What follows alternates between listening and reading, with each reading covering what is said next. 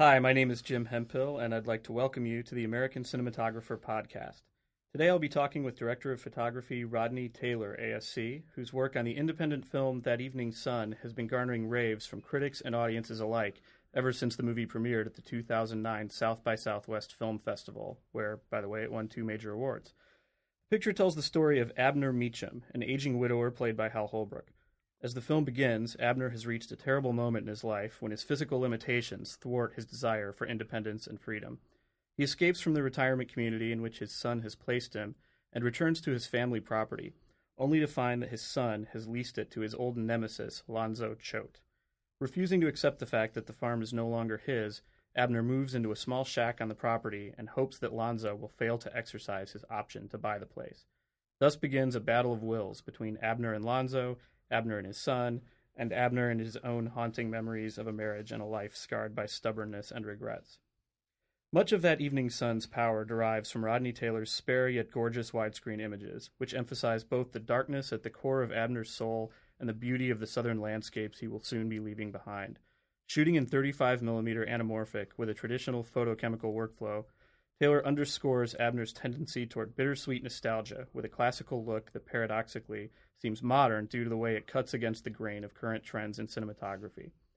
Taylor began his career shooting live sports for ESPN and other networks, and he's also been acclaimed for his work on fiction films, such as the Sundance favorite Swimmers and the short film Grind, which was chosen for the International Cinematographers Guild Film Showcase. Rodney's also known for his extensive IMAX work on films including Wired to Win, the Academy Award-nominated Alaska Spirit of the Wild, and Michael Jordan to the Max. In 2003, he won the Kodak Vision Award for his excellence and versatility in the IMAX format. With That Evening Sun, Rodney Taylor proves himself to be as accomplished at capturing the intimate moments of an old man in his twilight years as he is at photographing international IMAX epics and kinetic sporting events.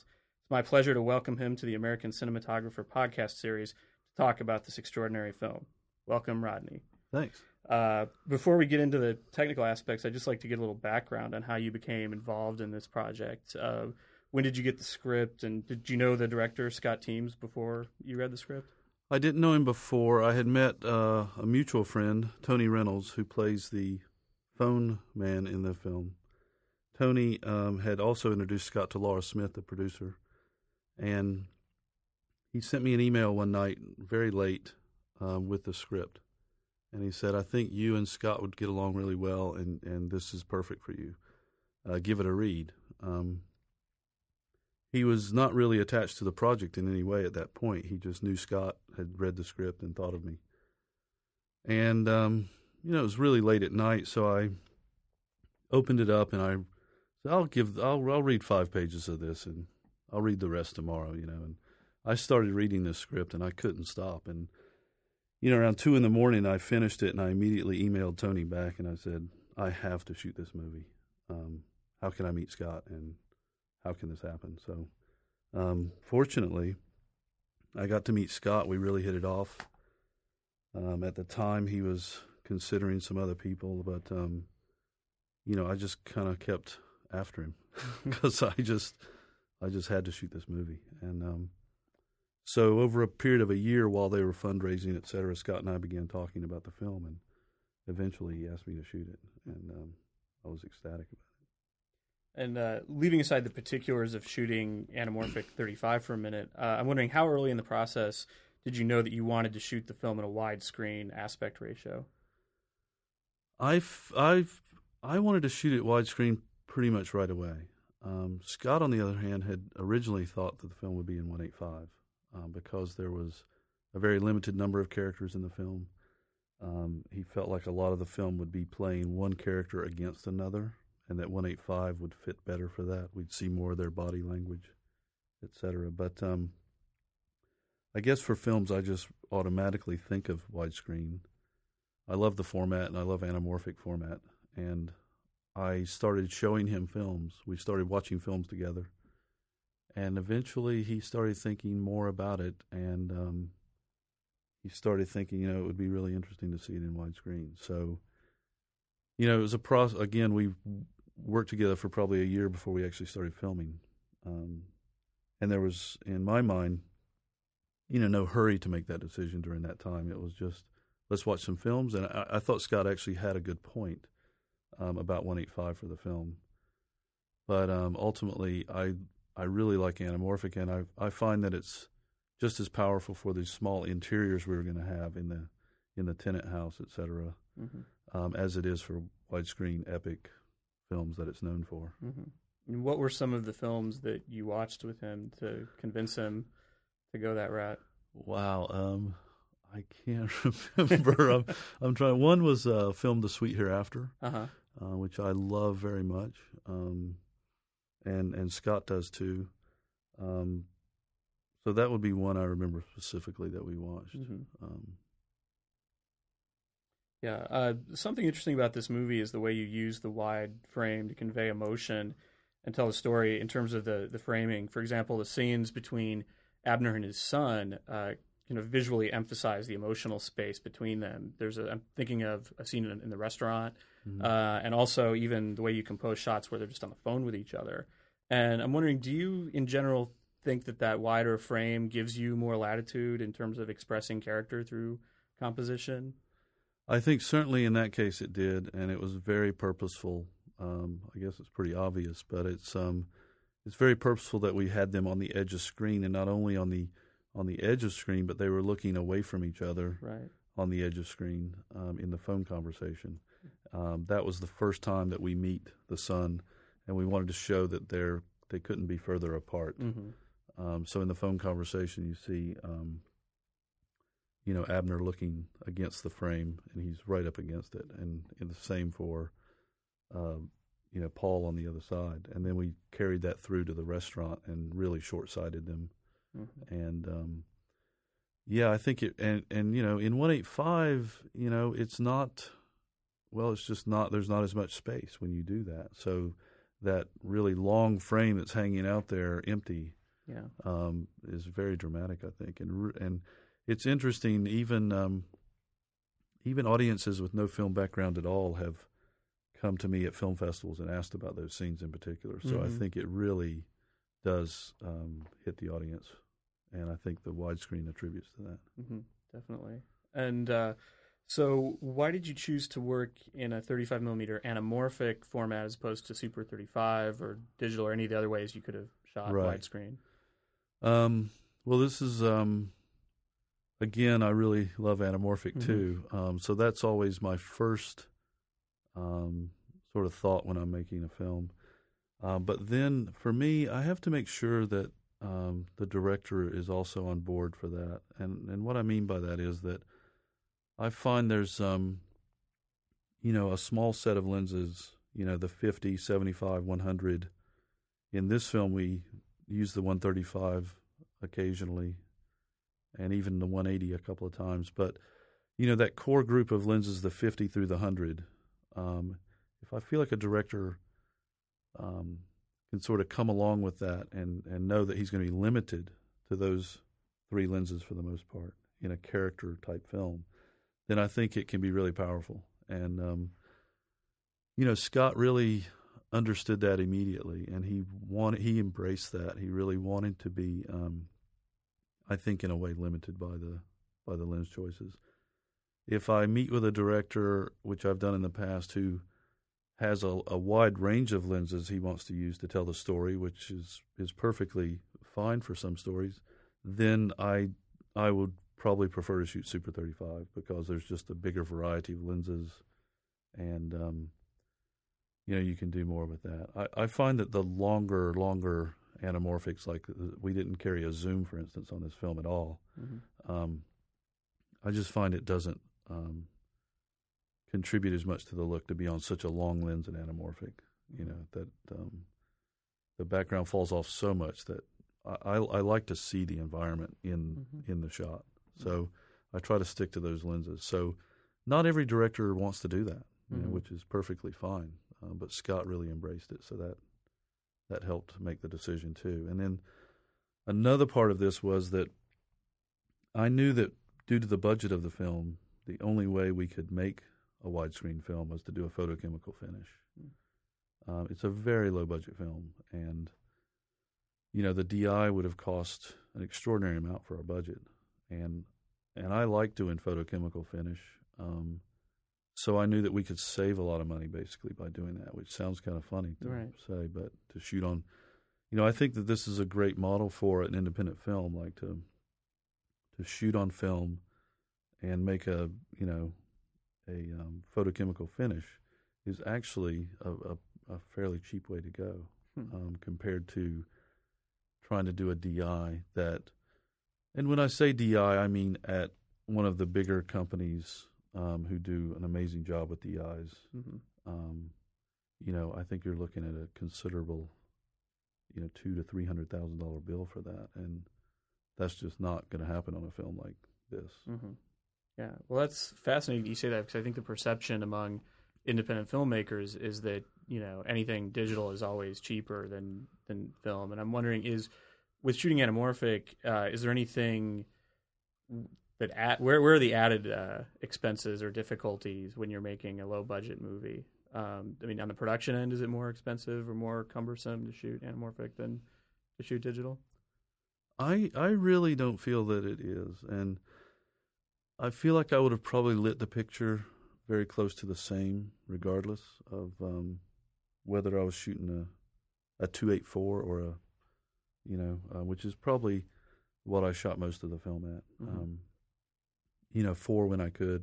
There's a lot of night, you know, very dark stuff. But, you know, for me on these low-budget films, the lighting package is almost the same package every time. Like, if you really work hard with a with the vendors, they're incredibly generous to independent film, and you know I can.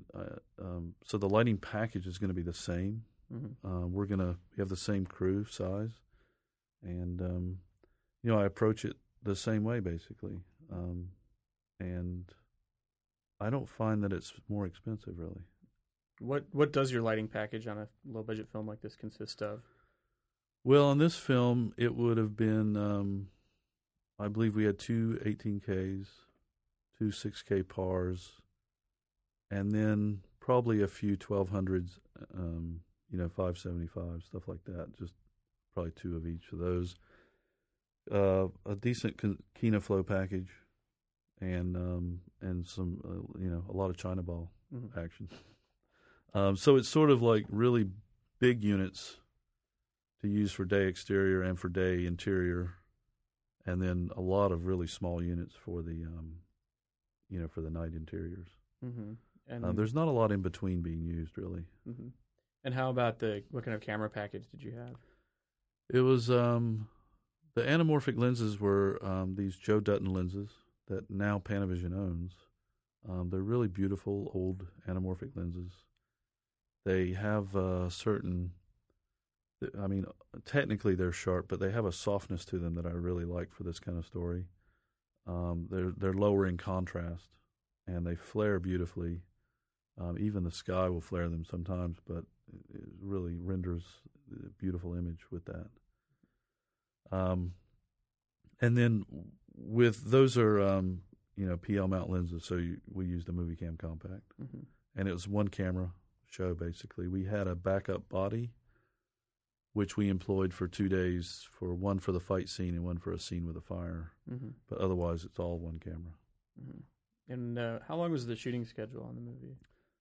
It was 22 days. We shot in 22 days. And, you know, keep in mind that we had, you know, Hal Holbrook, who's incredible in the film, was only with us for 10 hours a day because of his schedule, which was really important to make sure that he's doing well. You know, he's an older actor now, although he's in amazing shape, actually. But it was so hot. It was August in Tennessee. I was sweating just standing by the camera. You know, there's sweat in the film, and it's real. I mean, and it's great. I love seeing, you know, these scenes of Hal with sweat on his face, and it's not something with makeup. It was he's just really sweating. Yeah, so... 22 days, 10 hours a day, basically, of shooting time was the norm because he's in almost every scene. And, you know, again, I think among independent film producers, I think there's sort of a bias of thinking that, you know, digital is faster and things like that. Did you, with that kind of schedule, did you get any pressure beforehand to shoot high def or something like that instead of animal? No, Scott was committed from the very beginning to shoot film. He wanted a very homemade organic-looking film, mm-hmm. and we never discussed digital at all. And the producers were incredibly supportive of the whole process. They embraced all of it that we brought to them. Mm-hmm. And you mentioned shooting in rural Tennessee, and a lot of the exteriors in the movie, they have a really beautiful green and blue and yellow palette. I'm wondering how much of that was by design and how much was dictated by the locations where you were shooting. Well, in some ways it's both. I mean, the location, certainly we were taking our cues from. The one thing I will say is that, you know, when I initially read the script, I sort of had this the initial thing that came to my mind was more soft, perhaps even trying to experiment with stockings behind the lenses, maybe flashing the film a little bit. I mean, really going old-fashioned with it. That was my initial sort of gut reaction in the beginning. But then we started looking at some William Eggleston photos. Scott immediately, when I brought that up, said, "I do not want that at all. This, I feel like I've seen that before, mm-hmm. and this is not a film. You know, we don't want to do things we've seen before, and it's really important to me to have the rich color of the ground, the grass, the blue sky. All that is really important to the story, and darkness is particularly important to the story. So, I don't want milky black. I want it to be really deep black. When we see black on the screen, I want it to be really deep." And mm-hmm. so we began shooting tests with that in mind. And so I did everything I could within a photochemical process to enhance those colors. Mm-hmm. And in terms of shooting on location in Tennessee, you know, a lot of the movie is, you mentioned the darkness, but it's also a ton of the movie is in pretty bright sunlight, and I was wondering how difficult that was to control. And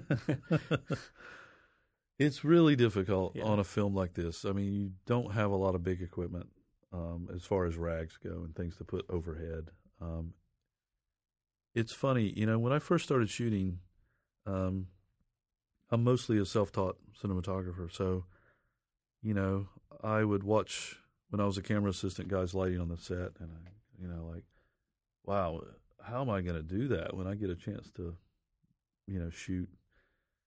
And it was always like, how do you learn to light? You know, how is that going to?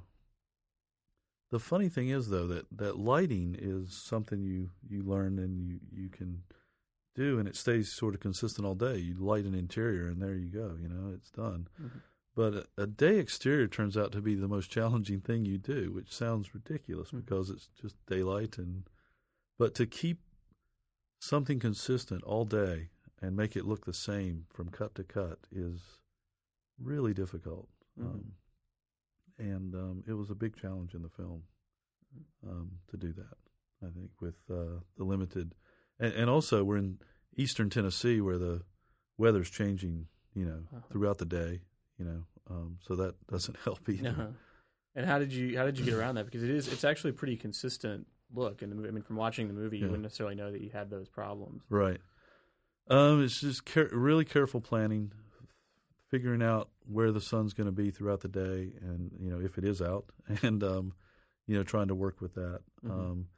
I often you know work with. Rags doing bouncing the natural light that's there instead of doing a lot of lighting with units for day exterior, especially on a film like this. Again, more of that homemade sort of look, and I didn't want the scenes to be to look lit that were exterior.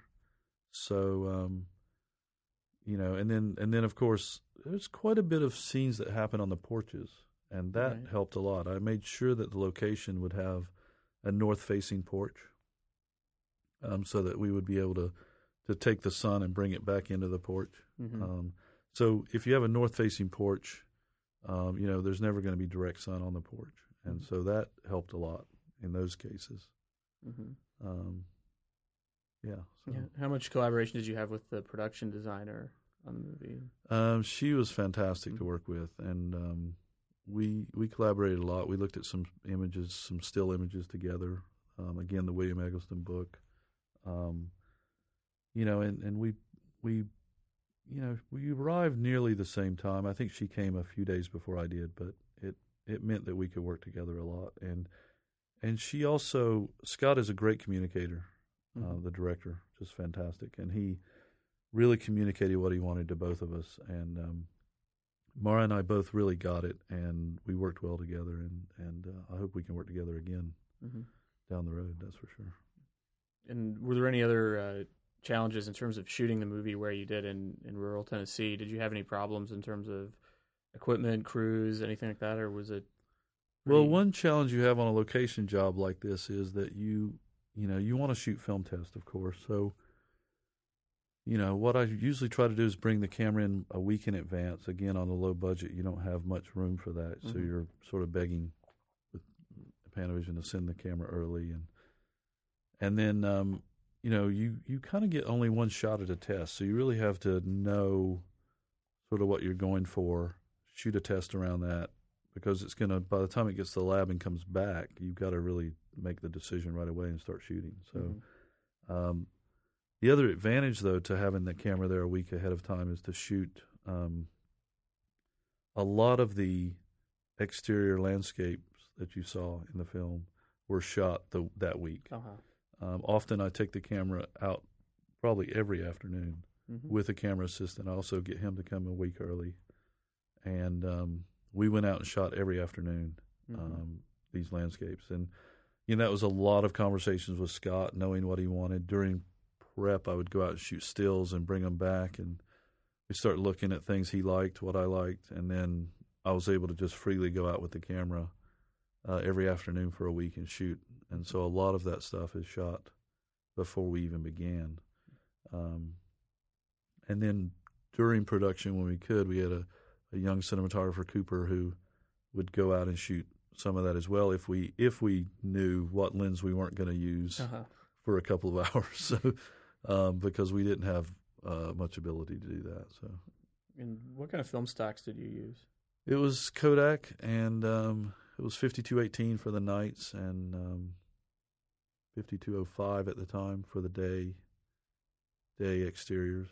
Mm-hmm. And I tested both. I tested Fuji and Kodak, and basically when I do a test, I like to shoot in the environment we're going to be filming. So I went out to the location, shot some test with an older man who was a stand-in, mm-hmm. and then we put it on the screen and look at it, together, Scott and I, and determined, which would look best for the film mm-hmm. that we were trying to tell. And I also felt like that I was really going to have to, because of the anamorphic format, going back to what we talked about earlier, I was going to need to rate this stock at 500 to be able to do it. Mm-hmm. I knew that going into it. So I felt like the high-speed Kodak held up better in terms of rating it at 500. Mm-hmm. I was able to retain the black that I wanted. But then I printed it on a Fuji stock, which is their standard stock. I find that it has deeper blacks. Mm. It doesn't have the contrast range that the Kodak print stock has, but it has a slightly deeper black. Mm-hmm. And so that was sort of my cheat. Yeah. I was able to shoot it, at 500 and then print on the Fuji, and it gave us that black that mm-hmm. I was looking for. And then the highlights burn a little more, but I knew that wasn't really going to be an issue in the film, that we were going to be able to control those and that, it wouldn't be a factor. Mm-hmm. Well, speaking of the blacks, another thing that's striking about this movie is you've got a number of scenes that take place at night in the shack with Hal Holbrook where you let it go very, very dark. There are scenes where you've got sometimes you just barely see his eyes. They're subtle. You have there are night interiors in the shack where Abner just he barely registers on screen, and you get a little bit of his eyes, but it works really well because you get a sense of just how alone and powerless this guy is in the darkness and in his environment, and you know, I was wondering if you could talk a little bit about some of these night interiors and if you were ever worried about going too far with it, because at times it's a very bold movie in terms of how much you don't see. I mean, there's stuff in this that makes Gordon Willis in The Godfather look like, you know, Lawrence of Arabia or something. I mean, it's really dark. Scott will be happy to hear that. He really wanted it dark. See, anamorphic's not more expensive if you don't light. Yeah, no, darkness was really, really important to the film, and these are two really dark men that the film is portraying. Yeah. And Scott and myself too. I mean, we just, for this kind of film, don't prefer the big, Hollywood night kind of thing, mm-hmm. and. I remember there's a scene when Lonzo comes to knock on the door at night, and we had set it up so that it was going to be just the conversation with them at the door, and then Scott wanted Lonzo to walk away, and mm-hmm. I said, "Wow, man, it's going to be black," and he's like, "That's fine with me. I don't care." Mm-hmm. So he really embraced it and sort of gave me the license to go as dark as possible, and I feel like we really went there with mm-hmm. it. I mean, there are definitely some very dark scenes, but I feel like it really contributed to the tension and to the story. Mm-hmm. One of my favorite scenes in the film is the television. There's a scene when Lonzo's watching television and his wife comes in to talk to him about the farm, and it is just incredibly dark, yeah. and it's only lit by a TV light. Sort of source, and it's an interesting scene to watch, I think, because there's a moment during the scene, at least for me, when I was watching with an audience specifically, where it really becomes kind of nerve-wracking because it's difficult to see what's going on, mm-hmm. and I think it really contributed to the tension of that scene. Yeah, to have that. Mm-hmm. Well, and you mentioned watching the movie with an audience. I'm kind of curious about. I don't know how many times you've seen the movie at festivals or things like that, but the scenes with Holbrook in the shack, again, they're so dark, and they're very, very subtle. And I mean this as a compliment. I think that they're beautiful, but they're so subtle that if the projection isn't perfect, yeah. I'm wondering if it even yeah. registers, or if you've had problems in that. In that way, in terms of, I haven't seen one of those screenings. I'm sure they've had them. That's always something that you that's in the back of your mind when you're making a film. I mean, it's – but I have to say that I try to really push it out because, I think you have to stay true to the process, make the film. We're in a lab. Obviously, that's optimal conditions when you're watching that. Right. But I think there are plenty of theaters that have the correct projection, and in my hometown, they probably wouldn't see much of this movie, I think. But, but I think you can't really think about that too much. And it's been amazing watching this film with an audience. Every time I would say, well, I've seen this enough, I'm not going to watch mm-hmm. it. And I end up sitting there through the whole thing. It's just I still like watching the film. And it's really amazing to watch it with an audience in particular. Mm-hmm. Well, it's won a lot of film festival awards, and I think it's kind of a testament to the power of kind of classical storytelling, both in terms of the screenwriting and in terms of visual storytelling. It's kind of a testament to the fact that audiences are not, they will still watch that and be completely compelled by it, because it's not a particularly fast-paced movie by by standards of most of the things that come out now, and it's also.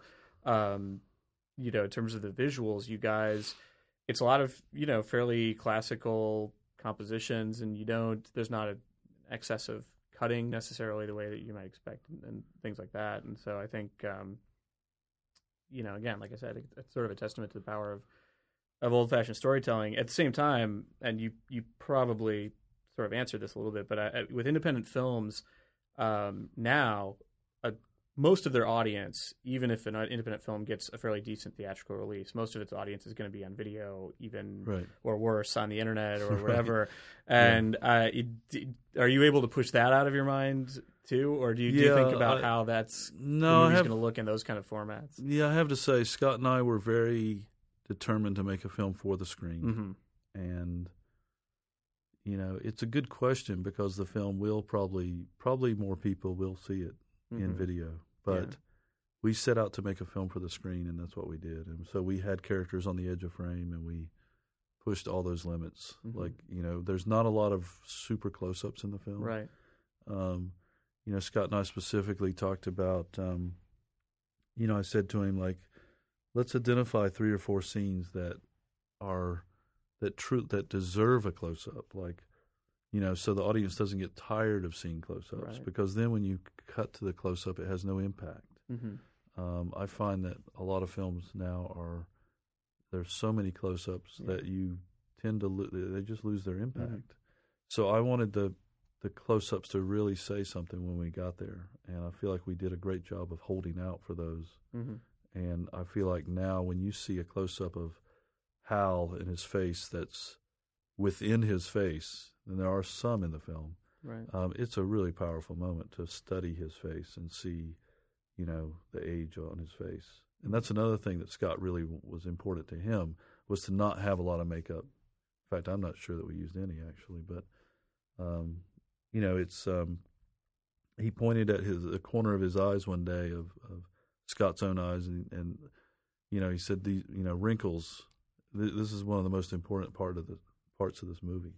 Mm-hmm. And, boy, that's really freeing as a cinematographer to not be concerned about, you know, having to glamorize someone to mm-hmm. really make it real was an incredible opportunity. Mm-hmm. It seemed to me as a viewer that the approach you took in terms of using the close-ups sparingly also applies to the camera movement in the movie. The camera movement in the movie is fairly subtle, and it seems like it only occurs when there's the purpose behind it. And I'm wondering if that's what your philosophy was going in about when you would move the camera and why and how much. Yeah, the film is very purposeful. Mm-hmm. I mean, you know, Scott as a director is, you know, he's trying to manipulate the audience. He has no problem with that. Like, he really wants to manipulate them. He wants to be – every composition and every camera move was very purposeful. Mm-hmm. And you know, there's a scene when Hal is on his bed at night and he's cleaning his gun, and he's telling the story to his dog about falling and being, you know, living through the night. He broke his hip; he couldn't move, and he's telling his story, and the camera's just barely. You could probably barely see that it's moving, yeah. and it's just slowly creeping in during the entire take. And that, I think, helps draw the audience into his story, just to have that small camera move on the way in. And it was very purposeful. And, you know, and for me, by the way, that was one of the most incredible performances in the film. Mm-hmm. I mean, the first take was, you know, I was just blown away watching Hal through the viewfinder. Mm-hmm. It was a real treat. Mm-hmm. That reminds me of another interesting aspect of the movie, which is there are a couple of fairly brief but fairly important flashbacks in the movie where you see Abner and his wife. And those have a very different look from the rest of the movie. And what was your approach to those? Well, that, you know, we wanted them, for one thing, you know, the memory images, which are their flashbacks. Or, you know, when you see a memory or when you think of a memory, you know, you get these glimpses of things. That's what we were trying to do, just, you know, glimpses of a scene. Mm-hmm. There were scenes. His wife is played by Dixie Carter. They're real husband and wife, mm-hmm. and very much still in love. I mean, it's amazing to watch them together. And so that it almost brightened Hal up because she was there, because she was only there for the couple of days we shot those. So it was really amazing to watch his transformation as well. It worked for the film. Mm-hmm. But he, you know, I wanted him to be a little brighter. I wanted to have the lens flare a little more and the focus to be in and out more. Like, so it's trying to give the sense that it's like you're trying to catch a memory from your past. You can't necessarily, you know, most people don't have photographic memory, so you can't remember every detail. So it was about, you know, the little pieces of the detail and trying to get and there was slightly warmer and flaring lenses and that kind of thing.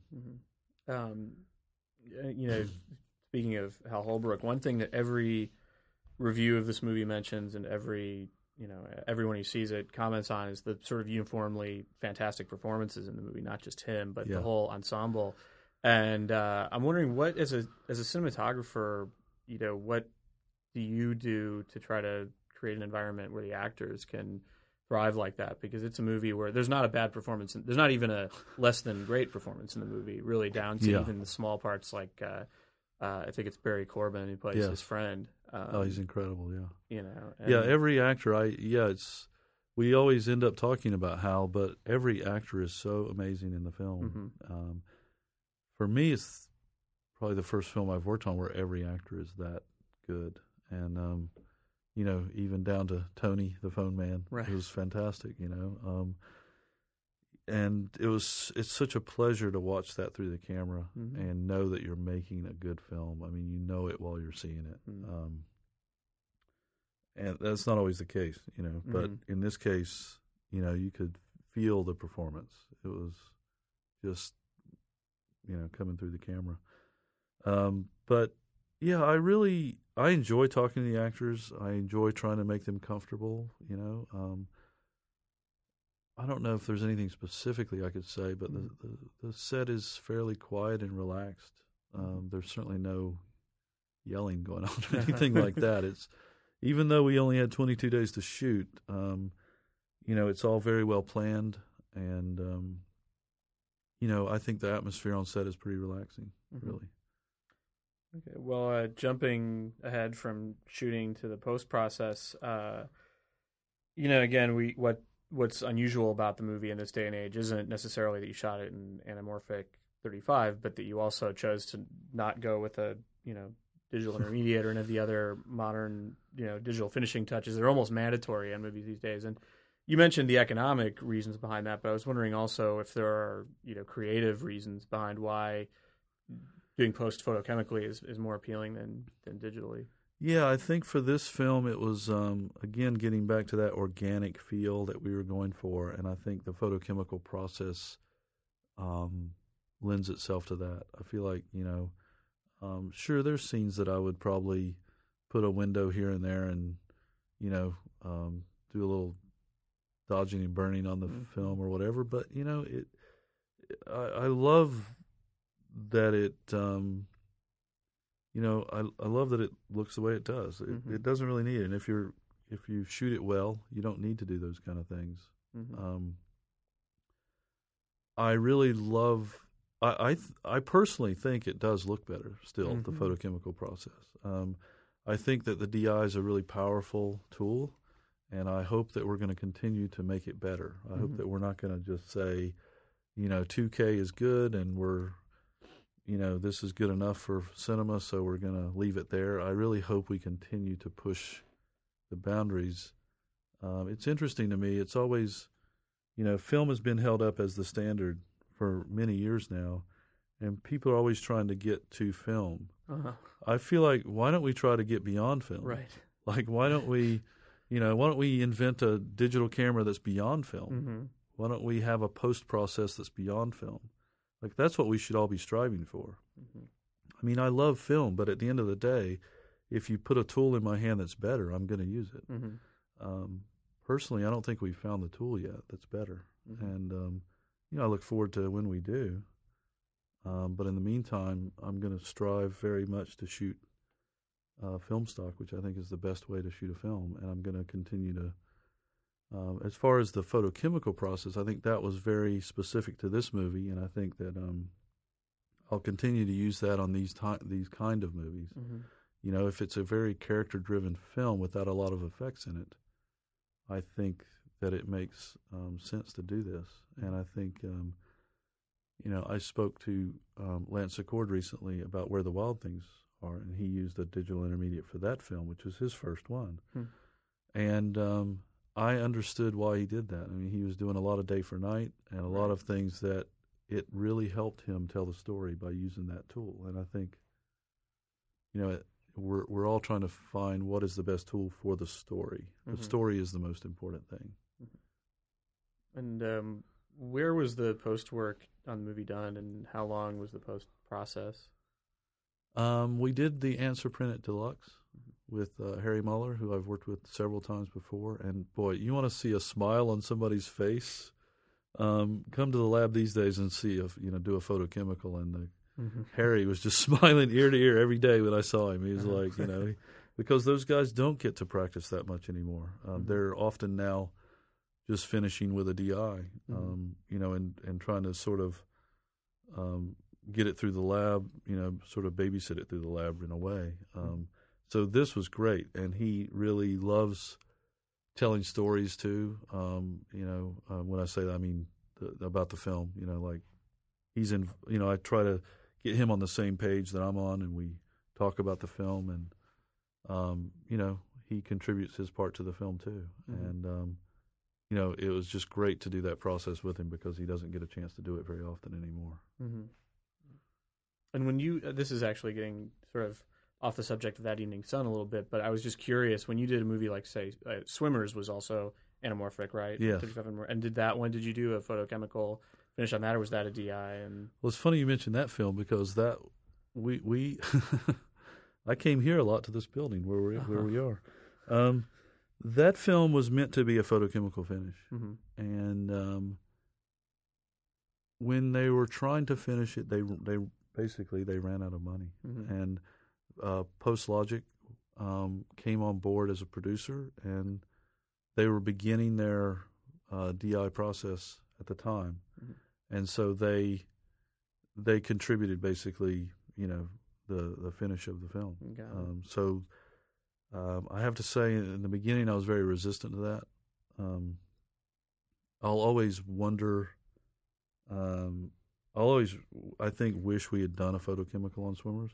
But in the end, I used, you know, the tools that were given, and I think we still made a good film.